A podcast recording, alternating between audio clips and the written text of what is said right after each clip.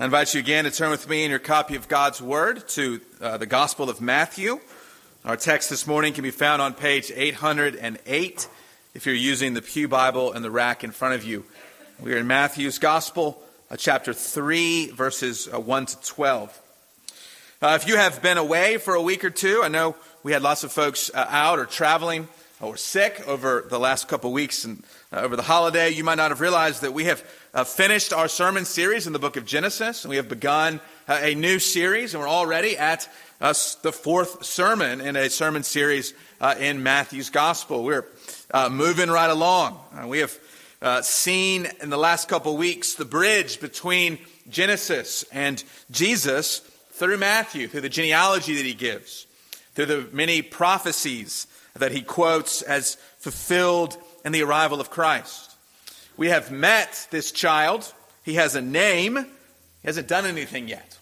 We don't know really anything about the character or the person of Jesus, except that there are a whole lot of expectations placed upon him uh, so far in Matthew's gospel. But we're not really going to meet him in this text either, but we are going to get some more expectations. And so we are prepared next week uh, when he sort of finally appears in full uh, to tell us in his own words who he is. Our text this morning is about John the Baptist, a transitionary figure from the Old Testament to the New, from the age of the prophets to the age of the arrival of the Messiah. Uh, he will be a big deal for about a week, and then he will fade away in our study uh, of this gospel. So, as you follow along with me in your copy of God's Word, Matthew chapter 3, verses 1 to 12. In those days, John the Baptist came preaching in the wilderness of Judea Repent, for the kingdom of heaven is at hand. For this is he who was spoken of by the prophet Isaiah when he said, The voice of one crying in the wilderness, Prepare the way of the Lord, make his paths straight. Now, John wore a garment of camel's hair and a leather belt on his waist, and his food was locusts and wild honey. Then Jerusalem and all Judea and all the region around the Jordan were going out to him, and they were baptized by him in the river Jordan, confessing their sins. But when he saw many of the Pharisees and Sadducees coming to his baptism, he said to them, You brood of vipers, who warned you to flee from the wrath to come? Bear fruit in keeping with repentance, and do not presume to say to yourselves, we have Abraham as our father. For I tell you, God is able from these stones to raise up children for Abraham. Even now, the axe is laid to the root of the trees. Every tree, therefore, that does not bear good fruit is cut down and thrown into the fire. I baptize you with water for repentance, but he who is coming after me is mightier than I, whose sandals I am not worthy to carry. He will baptize you with the Holy Spirit and fire. His winnowing fork is in his hand, and he will clear his threshing floor and gather his wheat into the barn, but the chaff he will burn with an unquenchable fire. The grass withers, the flower fades. The word of our God will stand forever. Would you join me again in prayer? Lord, these are serious and sobering words this morning. I pray that by your Spirit, they would arrest our hearts. You would shake us out of lethargy or presumption or boredom or skepticism. We would see the power and the might and the glory of this coming King. And oh God, if our hearts are not prepared, we pray that your Spirit would move in a mighty way these few minutes to bend the knees of our hearts, to break our stiff necks, that we would this day and this hour bow in joyful submission to our risen and conquering King, lest, O oh Lord, we are forced on that great day of judgment to bow the knee when he comes in his power and glory and judgment and wrath. Speak to us in these few minutes, O Lord, we pray, for your servants are listening. Amen.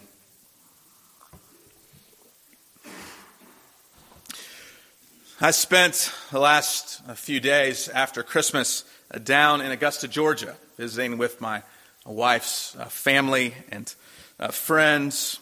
We go to Augusta many times a year. If you know anything about Augusta, you probably know it for one reason. It hosts a famous golf tournament. The Masters Golf Tournament every spring uh, is hosted in this middle sized southern town, and it sort of takes over the town. And everybody watches these beautiful flowers and golf courses and trees on TV, but it takes a lot of work to host all these people. All these celebrities and fans descend upon Augusta every spring, and they have to stay somewhere for this week long golf tournament. And so there's this tradition in town that many members open their homes to all the guests who have come in to watch the golf tournament. They rent out their house for the week, and they go somewhere else, and they, they make a pretty penny that week, right? You can imagine renting out your house in Asheville during leaf season. It's like that times 10 in Augusta during the Masters. Well, the best houses, they don't rent out to the guests, they rent out to the golfers themselves. So the best golfers in the world come to Augusta and they stay in your house. Imagine that. You've got a week to get ready to host a celebrity, a millionaire, uh, in your home. They have an advanced list of what needs to be in the house, how it needs to be prepared, how it needs to be ready for the celebrity to come. You can imagine sort of the, the anticipation and the anxiety of, of having someone so grand and important stay in your home, what it's like to prepare your house for that moment. Well, Matthew comes to us and says there's not a golf tournament coming to town, but there's a king coming to town. and you don't need to prepare your house for the king. You need to prepare something a whole lot more important for the king. You need to prepare your heart. It's one thing to prepare your house for a golfer, even a really good golfer. It's a whole other thing to prepare your heart for the king. Matthew is telling every one of us what it looks like. He's telling every one of us whether you believe in Jesus or not. Whether you're here as a worshiper, whether you are here as a skeptic, whether you are here this morning as an unbeliever. John has the same message for every single one of us. That message is that the coming king demands the surrender of our hearts. He demands the surrender of our hearts. He demands everything of us.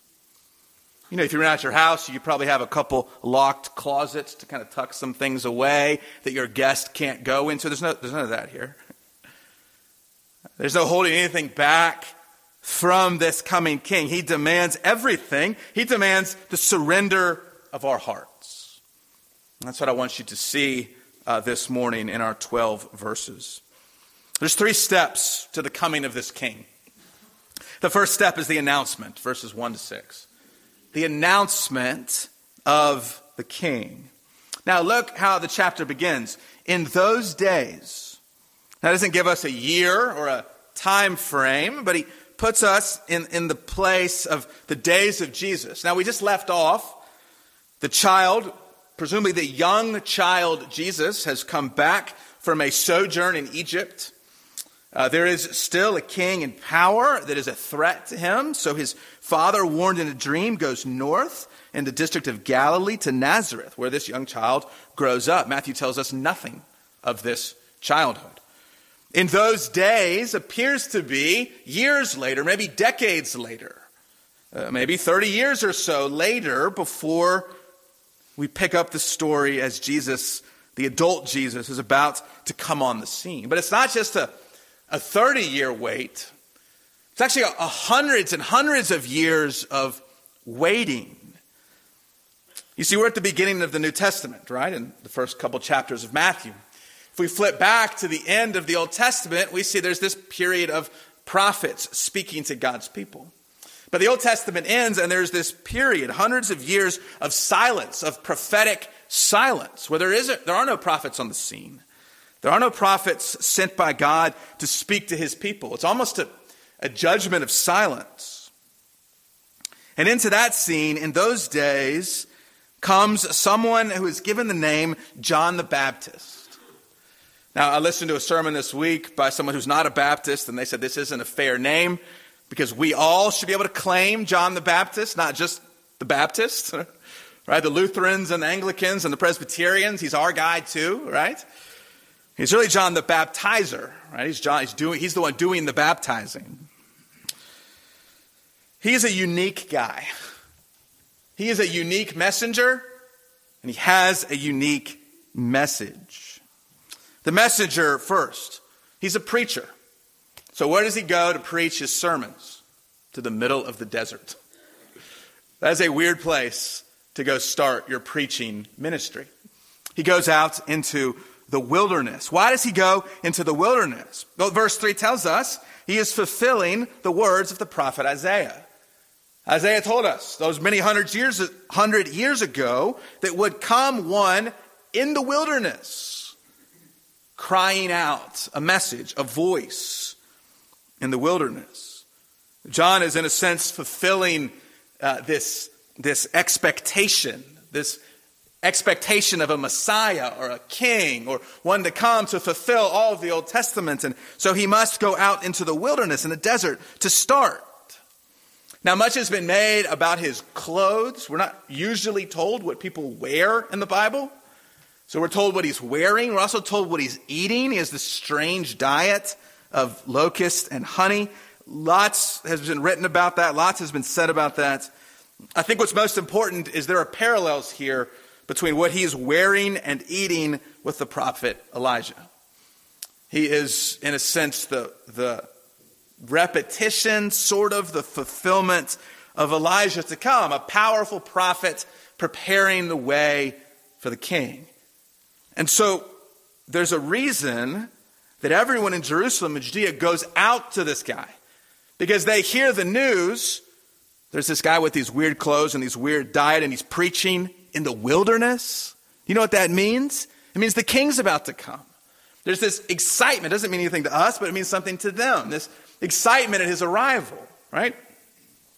It's like when, when you go out to eat and you've ordered your food with the waiter and you're waiting for five minutes, 10 minutes, 15 minutes, and the food just still hasn't come, and you start to wonder, where's our food? You start looking around. Well, where's our, our waiter? Right? There's that table was sat before us. They have their food, and they have their food. Where's our food? And you begin to look.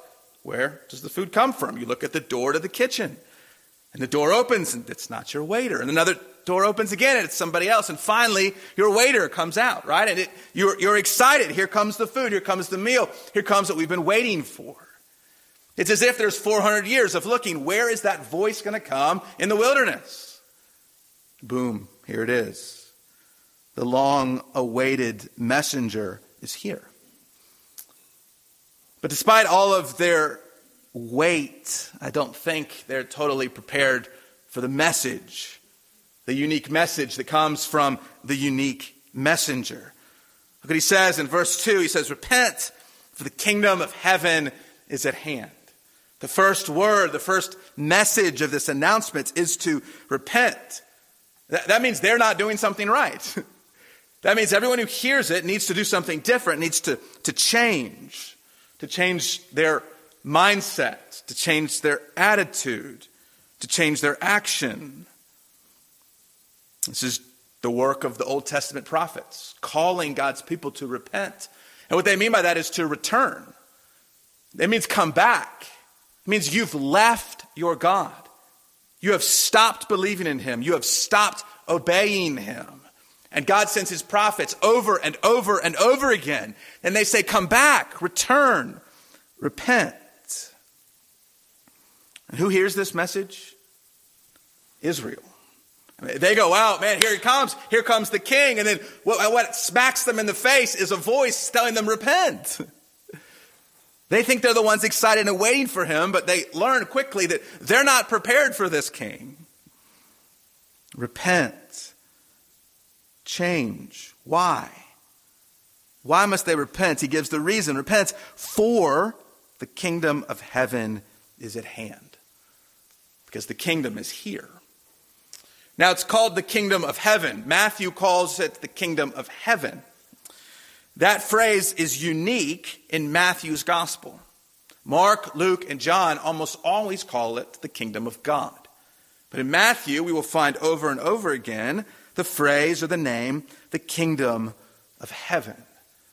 He is the king that is ushering in the reign and the era of heaven, as it were. The focus of the kingdom of heaven in most of Scripture is not so much on the geographical boundaries. How far does the kingdom stretch? You know, how far does it go to the north? How far does it go to the east? It's not a discussion on the, the location of the kingdom. It's more a focus on the reign of the king. That we see the kingdom where we see men and women and children surrendering to the king.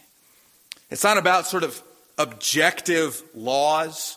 It's not about declaring that this country or these people or this kingdom is following after God. No, it's about individual hearts and minds surrendering and bowing the knee to the king. And John comes with a message of confrontation and a message of urgency. Because the last part is repent, for the kingdom of heaven is at hand. It's here, it's now. So you must repent now.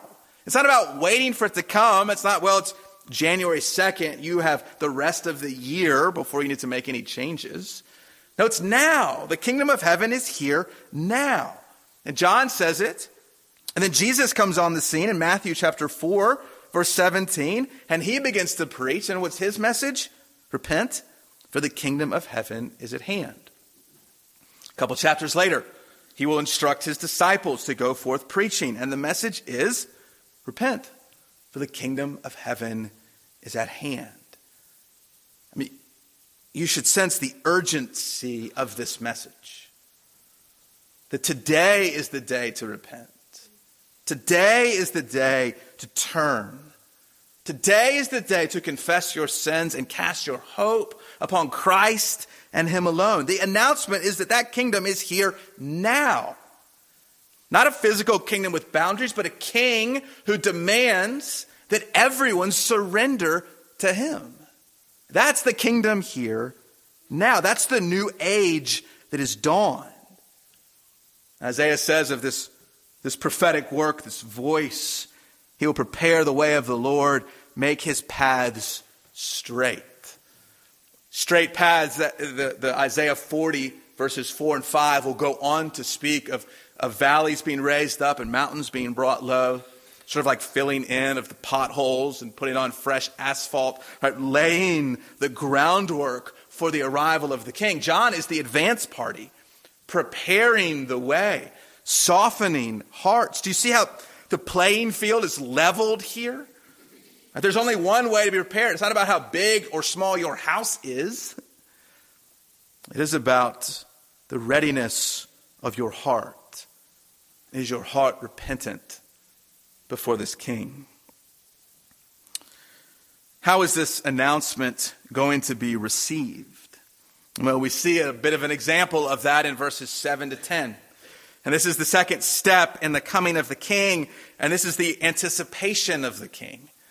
So verses 1 to 6 is the announcement, verses 7 to 10 is the anticipation. Everyone is going out to see this. And this is big news, right? Everyone is going out to check out this preacher. All Judea, all the region are going out to him.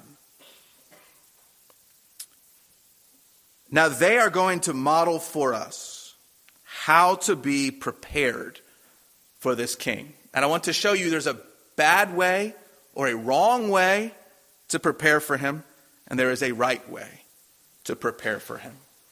First, the wrong way to prepare for the king. Do you remember when you were a kid and mom and dad said to go clean your room? And you came back 30 seconds later and you said it's done? Do you think you were really cleaning the room like mom and dad told you to, right? You were sweeping everything under the rug. You were throwing all the stuff in the closets. You're piling things up under the comforter, hoping they wouldn't notice it. And you come back and say, It's done. I'm, I'm ready. My room's clean. That's the Pharisees and the Sadducees in this text. Just a quick once over. just kind of a, a, an external looking preparedness and righteousness. Now, what's, what, what's fascinating to us, verse 7, but he saw many of the Pharisees and Sadducees coming to his baptism. Okay, these are two different groups of religious leaders, Jewish religious leaders in the day of Jesus. They don't usually agree on much, right? Now, the Pharisees have a very high standard of God's law. They have added many external laws to the law of God. The Sadducees have sort of broken off from that in a sense. I mean, they're both kind of leading, ruling parties, but they are very different and disagreeable, but they agree on one thing in this text. Let's go check out this strange voice in the wilderness. And they go out together. Why do they come out to see John? Most people come out to be baptized by him. The text tells us they were coming to his baptism. I don't think they wanted to be baptized at all. Or if they did, it was only for show. They just kind of wanted to go check it out. They wanted to see what this other religious leader was talking about. Is this a threat to them? Is this something new that they need to be worried about? Well, John sees right through them. I mean, his first words to them, you brood of vipers. Imagine if you were visiting this church for the first time and I looked at you and called you a brood of vipers. This is, he's not trying to gather a crowd with this type of preaching, right? But he sees right through them. Brood children of vipers, poisonous snake. Maybe he has in mind the serpent from Genesis 3, maybe. In the Gospels, snakes are sly, they're cunning, right? They are workers of mischief and deceit. John sees this. He, he, he says to them, the end of verse 7 very sarcastically, Who warned you to flee from the wrath to come? As if to say, I know I didn't warn you, because I know you're not going to listen to me. You don't believe me. You don't believe any of this. Verse 8 They are acting as if they are repenting by coming out. John says, You absolutely are not repentant because look at your life. There is no fruit, there is no evidence of any repentance having ever happened in you whatsoever. Your fruit is bad or it's non existent. That means there's no root in you. Do not, verse 9, presume to say to yourselves, We have Abraham as our father. What is the problem with the Pharisees and the Sadducees? Why do they not repent? Well, they don't think they need to. They're sons of Abraham. They're from the right stock. They're from the right heritage. They're from the right family. They're in the right tradition. Uh, John, those other people, I mean, clearly the, the Samaritans and the Gentiles, they obviously need to repent, but not us. I mean, we're, we're sons of Abraham.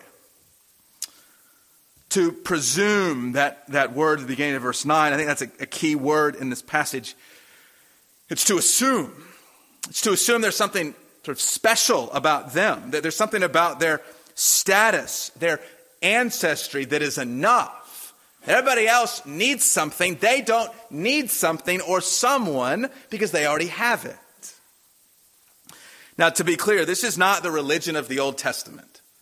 This is not what God teaches in the Old Testament. As long as you're uh, of Israel, then you're fine. That's not the gospel. The gospel is believe in the promised Messiah of God. In the Old Testament, they waited for him to come. In the New Testament, now he has come. Most of us are not susceptible to this warning that we are presuming that we are righteous before God because we can trace our lineage back to Abraham. But that does not mean that we are not in danger of presumption. That we are not in danger of presuming or assuming that we are righteous in the eyes of God for any reason outside of Christ. Because mom and dad go to church. and mom and dad take me to church, then I'm good. Well, I, I go to a church that has the, the right theology, so I'm good.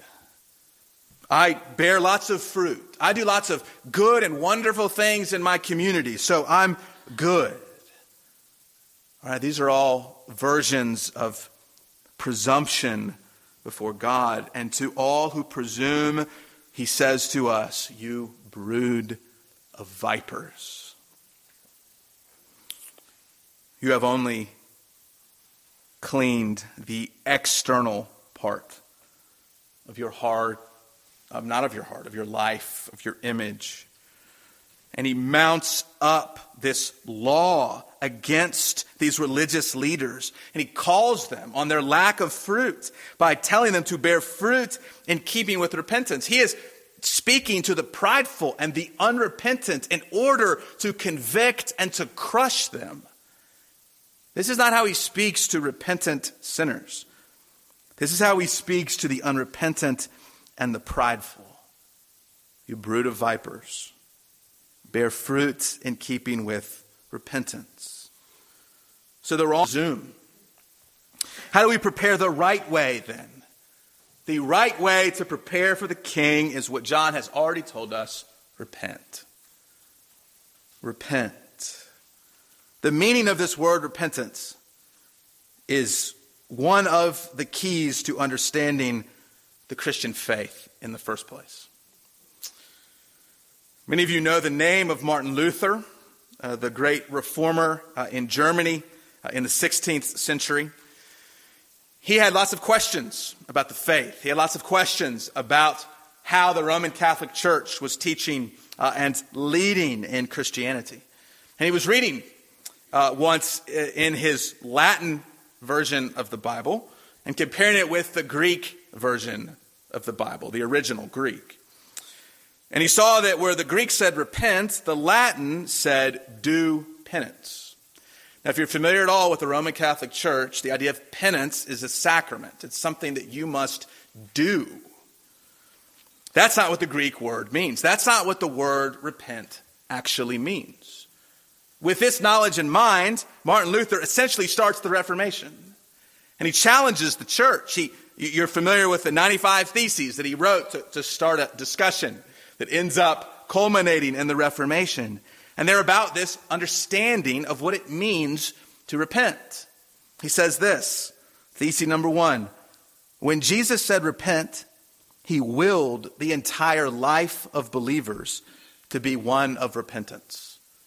The entire life of believers to be one of repentance. Number two, this word cannot be understood as referring to the sacrament of penance. That is, confession and satisfaction as administered by the clergy. It can't be something external. It can't be a box that you check and you receive this sort of false assurance that you have done the right thing. Yet, number three, it does not mean solely inner repentance. Such inner repentance is worthless unless it produces various outward mortification of the flesh. That's death of the flesh. That's fruit. It is worthless unless it is producing fruit. It is not an external act that we do. What is repentance? Repentance is simply turning from sin to God. It is turning in our mind, it is turning in our hearts, it is turning with our actions, it is turning with our attitudes, it is turning from sin unto God. Now, verse 6 tells us when they came out to be baptized, they were confessing their sins. This is the beginning of repentance, the confession of sins. We do it every Sunday because the last six days you have given a lot of reasons that you need to confess your sins again. And we're going to do it next Sunday. And you are going to do it day by day as you are convicted of your sin and confessing it because it is, it is the, the mark of the life of a believer. It begins with confession, second, repentance. A repentant heart does bear fruit. Right? It, it changes. God changes his children, bit by bit, in ways that we often cannot see or even aware of. God, by the power of his Spirit, bears fruit in each of us. Now, I want to warn you here. Many people think the gospel is bear fruit. That is to say, go do something good. Jesus did some good stuff. He bore fruit. So now you need to go bear fruit. That is not what John the Baptist is saying. He is not preaching the gospel of bearing fruit. He is rebuking the false believers. He is rebuking the unrepentant with the law that they are not bearing fruit to expose the emptiness of their hearts. We do not need to be Christians that go around checking one another's fruit. we do not need to be fruit inspectors to make sure that your repentance is real because you bear the type of fruit that I think that you should bear, right? And we all do this in the grocery store at least, right? We go and buy some fruit in the produce aisle and we sort of, I don't know what we do. I, I don't know what I do. We check the fruit, but I don't know what I'm looking for. Maybe some of you should key me in on what I should look for in a cantaloupe or whatever. We can be just as bad as Christians, sort of the fruit police. Well, she's not bearing the type of fruit that she really should be bearing. You know what happens? We build up pride in our own hearts because we look at ourselves and we say, man, I've got the right fruit. But then we know that we don't, and so it comes crushing down, and we say, I don't have any fruit. Right? We start looking at ourselves. Our lives become sort of this constant inward looking, navel gazing, fruit inspecting religion, and it leads to nothing but pride on the one hand and despair on the other hand. Neither of those is the gospel. Jesus doesn't tell us bear fruit and be saved. He says repent and believe and you will be saved. The Christian faith is one of freedom. It is one of resting in Christ our Savior and watching what the Spirit does in our lives. It is resting in our finished salvation. The gospel is not go do something. The gospel is that something, everything has been done for you. That the only one who could ever have been righteous, the Christ, lived the righteous life on your behalf. That he died in your place, that he was raised from the dead, not to give you an example of some good fruit to bear. My goodness, how hopeless is that? We can never be like him but to give us someone to believe in, to hope in, to trust, to turn away the wrath of God. That in Him, God would see us as perfect and as righteous. John tells those who anticipate the arrival of this king not to prepare in the wrong way, which is to look about something special in them. but to prepare the right way, the only way to repent and to look unto Christ. This anticipation is finally fulfilled in the arrival. That's the final step the arrival of the king, verses 11 to 13. The announcements, the anticipation, and the arrival. These final three verses, John, as he has just come onto the scene with a bang, begins to fade off. The scene begins to fade out of history, as it were. These verses are a contrast of John and Jesus. And in all of these contrasts, he shows that he is the lesser and the child, the son, the Christ, is the greater. First thing he says uh, about him is his sandals are not worthy to carry. That's the work of a servant, the work of a slave, even. Maybe to tie the sandal strap, it says elsewhere, or just to carry the sandal. Now, Jesus will say of John later, there's no one greater than him. So, John's the greatest man, who's not God, ever to live, and he is not worthy even to be the servant of Jesus. So, what is greatness in the kingdom of God? It is service at the feet of Jesus. It is humbling ourselves at the feet of our King. Look, you can't look good carrying around somebody else's dirty shoes. There's no, there's no glamorous way to do that, right? Service to our King is humbling. It is, as John will say later, we must decrease in order that he must increase. We must fade to the back in order that the glory and the light of Christ would shine in the front. You notice John is not a, a man or a prophet or a, a king or any of these things. How's he described? A voice. That's it. A voice fading for the might of the king to come in. That's the first contrast in their mightiness. The next contrast is in their baptisms. So we've seen what John's baptism is it's one of repentance, it's one of preparing, it's one of pointing the way for the one who is to come. Then he tells us about Jesus' baptism.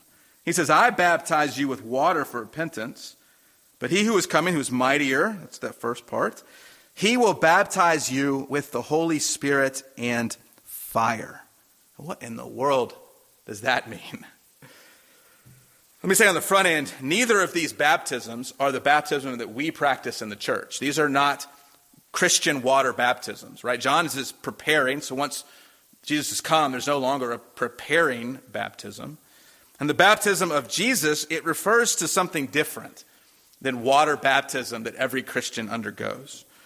Jesus' baptism is one of spirit and fire. Not two different types, it's one baptism. It's spirit fire baptism. Now, those words bring to mind the Pentecost, Acts chapter 2, the coming of the Holy Spirit and the, the tongues of fire on the head of all the disciples. It brings to mind conversion. Right? Baptism in the Spirit is when the Spirit indwells God's children, right? It happens at our conversion. We are given a new heart. the Spirit takes up residence within us and bears fruit in us. It also brings to mind judgment, doesn't it? Spirit fire coming down on the people of God. John is not referring to a literal baptism as he is performing. He is referring, I believe, to the, the coming age of this king. He is referring to the impact and the power and the might that this king will bring to bear on the people of God. It is no longer appropriate to have a baptism of preparation. Because when the king comes, he comes bringing with him spirit fire baptism. What does spirit and fire do? They purify they refine. You see, John's baptism is on the outside, it's symbolic. The baptism of Jesus is inward. Right? It, it divides, it convicts, it converts. John prepares for it. Jesus brings it to full culmination with the coming of spirit fire, as it were. And then the final contrast between the two is simply what happens in their ministry. John announces things, Jesus does them. John warns of the wrath to come, Jesus actually brings the wrath to come. The final closing image is not one we're too familiar with, it's that of a threshing floor. Uh, where the, the wheat has been brought in and the kernel, uh, the grain is still attached to the stalk. Uh, and so uh, the, the, the, the harvested plants are all gathered together on the threshing floor. Uh, and then with this winnowing fork, they're thrown into the air, and the breeze blows away the lighter part, the chaff. And so that what falls back in the basket or back to the threshing floor is the, the grain or the kernel, that which is worth keeping, as a, in a sense. So the work of Jesus is a work of division, it's a work of separation. And what happens to the chaff, John closes telling us that it will burn with unquenchable fire. It's the third time fire has been brought up the fire of judgment. The fire is reserved here for those who refuse to repent, who refuse to surrender, who presume I'm good enough, I'm righteous enough, I'm smart enough, of who presume this is all just a bunch of uh, fairy tale and the judgment will never come. It's no such thing. John tells us that all of that, all of those, are counted as the chaff upon which he will bring the righteous judgment of the king. It's the wrath to come. It is also the wrath that is here now. Verse 10 even now the axe is laid to the root of the trees. Even now. What he's saying is that the kingdom is here. The judgment of the king has begun. Do not presume because you are still alive today and it has been 2,000 years since this warning that you have 2,000 more years, or two more years, or two more days. The urgency of John's message matches the urgency of the message of Christ. The king has arrived. How do you respond? And John demands preparation. The king demands preparation. It is a preparation not of our house, but of our heart and of our soul. That preparation is surrendering everything. It is opening every closet. It is looking under every bed. It is shining his light into the depths of our souls. But it's not this preparation that saves. It's not repentance that saves us. It is Christ who saves. Repentance is the way that the Spirit opens our heart for Him to come in. This is a vulnerable place to be. Quite frankly, this is a scary place to be, to be laid bare before the King. I mean, it's like when you go to the hospital and they put you in those hospital gowns. Those things are miserable, right? I mean, you have to take off everything and you just have this little piece of fabric and nobody looks good in those things. I mean, I've visited some of y'all in the hospital, I've visited. I'm not going to say what you look like in those gowns. You know what it is, right? I've worn them myself. Strong and powerful people don't look good in those gowns. And powerless and weak people don't look good in those gowns. John is like the nurse that comes and knocks on the room and says, Put this on. And you're like, Can I wear some other things? Nope, that's it. Prepare your heart, prepare your soul for the coming of the King. Repent and believe. Chapter 1 is the royal trumpet blast of the king who comes. Chapter 2 tells us the king is the expectation of every Old Testament promise. And chapter 3 lays our souls bare for the king's arrival. May God soften our hearts this morning that we might surrender ourselves to this coming king. Amen. Would you pray with me? Lord, you know the hesitancy that remains within us. You know how we cringe at the idea of being laid bare and surrendered and vulnerable before our King. Lord, you know those rough places that need to be smoothed down. You know those holes that need to be filled in. And we know that your prophet has come to make straight your path.